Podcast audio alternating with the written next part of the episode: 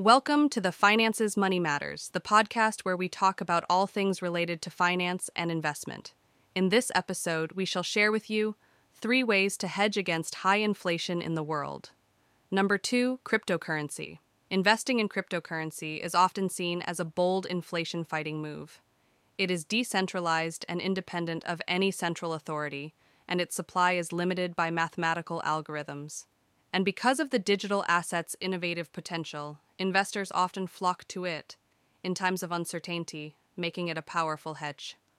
These days, you don't even have to go to a crypto exchange to buy digital currencies.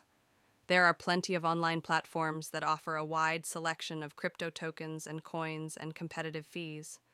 Number three, music. You might think that investing in music royalties by the likes of Taylor Swift and Drake is only an option for the music industry insiders. But with an investing platform called Royalty Exchange, you can invest in music royalties too, just like Jay Z and Scooter Braun.